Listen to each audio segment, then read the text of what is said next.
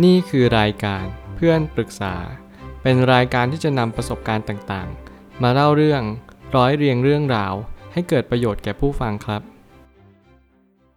สวัสดีครับ ผมแอดมินเพจเพื่อนปรึกษาครับ วันนี้ผมอยากจะมาชวนคุยเรื่อง หนังสือ Influence The Psychology of Persuasion ของ Robert B. Cialdini เป็นหนังสือที่เกี่ยวกับอิทธิพลจากสิ่งรอบตัวเรา คือต้องเท้าความก่อนว่า อะไรที่เกี่ยวกับอิทธิพลรอบตัวเราบ้าง มันมีเต็มไปหมดเลย ไม่ว่าจะเป็นสื่อโซเชียลวัฒนธรรม หรือแม้กระทั่งคนรอบข้างเราก็ตาม ผมเชื่อว่าตรงนี้มันเป็นสิ่งที่ทำให้เราโน้มน้าวตัวเองไปเรื่อยๆ และเราก็จะมีความคิดที่เปลี่ยนแปลงไปเรื่อยๆ โดยที่เราไม่รู้ตัว ไม่ว่าจะเป็นโฆษณา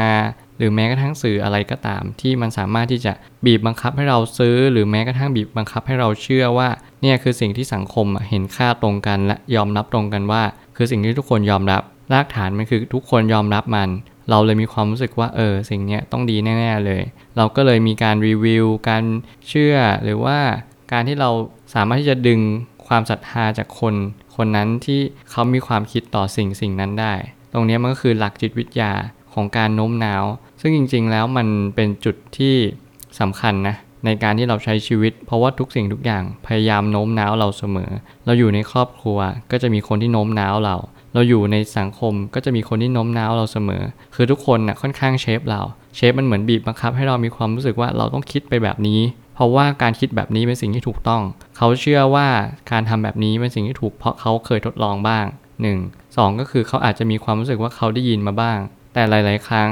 สังคมนั้นค่อนข้างบิดเบือนจากความเป็นจริงสูงมาก ๆ ผมเชื่อว่าทุกคนและหลาย ๆ คนอาจจะไม่รู้ว่าเราควรจะต้องทำยังไง ในการที่เราจัดการกับอารมณ์และความรู้สึกที่เข้ามาในแต่ละวัน บางครั้งอารมณ์พวกนี้มันไม่สามารถที่จะบอกได้ว่ามันถูกต้องหรือผิด จนกว่าให้เราจะพิสูจน์มันว่า สิ่งที่ทุกคนกำลังบอกว่าถูกอะจริงหรือเปล่า อะไรที่เป็นค่ากลางของสังคม อะไรที่เป็นค่ากลางของทุกๆสรรพสิ่ง ตรงนี้เป็นสิ่งที่คุณต้องตามหาด้วยตัวของคุณเอง โดยการศึกษาเล่าเรียน ไม่เช่นนั้นคุณก็ถูกโน้มน้าวจากสื่อต่างๆ ได้ง่าย หนังสือที่เกี่ยวข้องกับ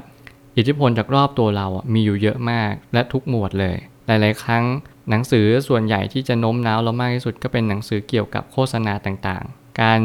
ทำแอดหรือว่าการทำอะไรเกี่ยวกับบิสเนสต่างๆ เพราะว่าตรงนี้มันคือการที่ทำให้เราเชื่อว่าการที่ธุรกิจจะประสบความสำเร็จมันเกิดจากตรงนี้ตรงนั้น แต่จริง ๆ มันก็จะมีปัจจัยหลายอย่างมากๆ ที่มันไม่ใช่แค่นั้น แต่หนังสือเล่มนี้มันบอกได้ดีมากๆ ของการที่คุณจะรู้ว่าแต่ละสื่อเนี่ย มันมีสิ่งที่สำคัญตรงที่ว่าเขาจะอธิบายเป็นขั้นเป็นตอนว่า คุณจะต้องโน้มน้าวแบบไหน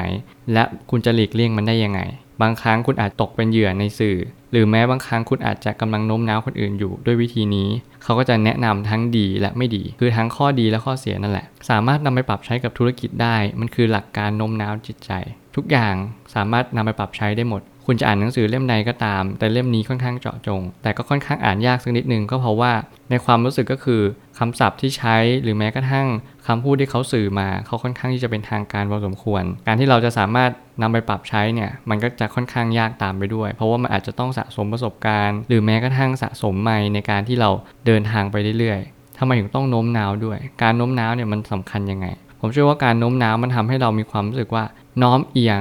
ทำให้เรามีความเชื่อตามกับสิ่งที่เขาสื่อมา คนเราเวลาจะพูดอะไร จะออกสินค้าอะไร หรือแม้กระทั่งขายของ หรือแม้กระทั่งจะนำเสนอตัวเองก็ตามให้เราขายออก หรือแม้กระทั่งสินค้าเราได้ติด popular เป็น best seller ผมเชื่อว่าตรงนี้มันเป็นจุดที่สำคัญ ที่ทำให้เราย้อนมามองว่าทำไมเขาถึงมีจุดที่สำคัญในชีวิตทำไมไอสินค้าเนี้ยมันถึงได้รับความนิยมสูงมาก หลักๆกก็คืออคุณภาพ ปริมาณ ความพึงพอใจ การใช้ระยะยาว ตรงนี้ผมเชื่อว่ามันสามารถที่จะตอบโจทย์ของลูกค้าได้ว่าเขาพึงพอใจกับตรงนี้ การโน้มน้าวที่ดีที่สุดก็คือเป็นการที่เราต้องจริงใจกับลูกค้าจริง ๆ เราต้องแสดงความจริงใจและตรงไปตรงมา ผมว่าตรงนี้มันเป็นจุดที่สำคัญ เราไม่จำเป็นต้องเอาอะไร ที่จะเป็นสื่อสำคัญ ให้โน้มน้าวเขาหรอกเพราะว่าตรงนั้นมันค่อนข้างเป็นเปลือกนอก แล้วมันก็ค่อนข้างที่จะเลื่อนลอย หลักการสำคัญที่คิดว่ามนุษย์จะคล้อยตามมากที่สุด ผมเชื่อว่าคือวัฒนธรรม สังคมเนี่ย การที่เรียกว่าโซเชียลพ o ูฟมันเหมือนกับทำให้เรามีความรู้สึกว่าสังคมมันให้ค่าอะไรต่างๆ เพื่อเราจะต้องให้ถูกการยอมรับ เราจะต้องเชื่อกับสังคมว่าสังคมเนี่ยมันเป็นไปทางนี้นะ ถ้าเกิดสมมุติว่าเรามีความรู้สึกและมีความคิดที่แตกต่างจากสังคม สังคมก็ต้องมองว่าเราแปลก ขวางโลกบ้าง ขวานผ่าซากบ้าง ตรงนี้แหละมันทำให้เราไม่ยอมคิดนอกกรอบ หมายความว่าสื่ออะไรมาประโคมมานู่นนี่นั่น คุณก็จะไม่มีความคิดเป็นตัวของตัวเอง คุณก็จะรู้สึกว่าคุณโดนเชฟโดยสังคม โดยที่คุณไม่รู้ตัวด้วย ตรงนี้มันทำให้คุณก็จะขาดวิจารณญาณ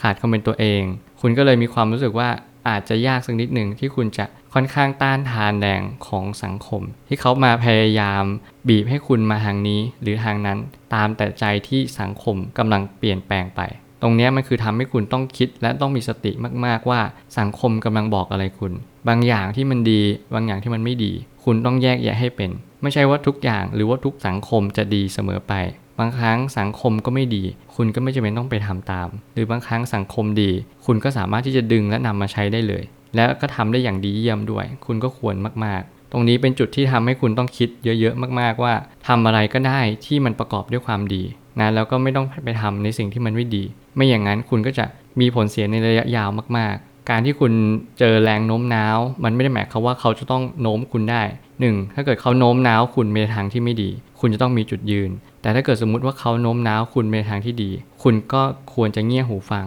แล้วก็นำมาพิจารณาแล้วก็พิสูจน์ต่อไป เพื่อคุณจะต้องเรียนรู้ว่าสิ่งนี้ดี ต้องต่อยอด สิ่งนี้ไม่ดีคุณแค่ละและปัดทิ้งไป อย่างที่ผมเคยพูดมา ผมเชื่อว่าทุกปัญหาย่อมมีทางออกเสมอ ขอบคุณครับ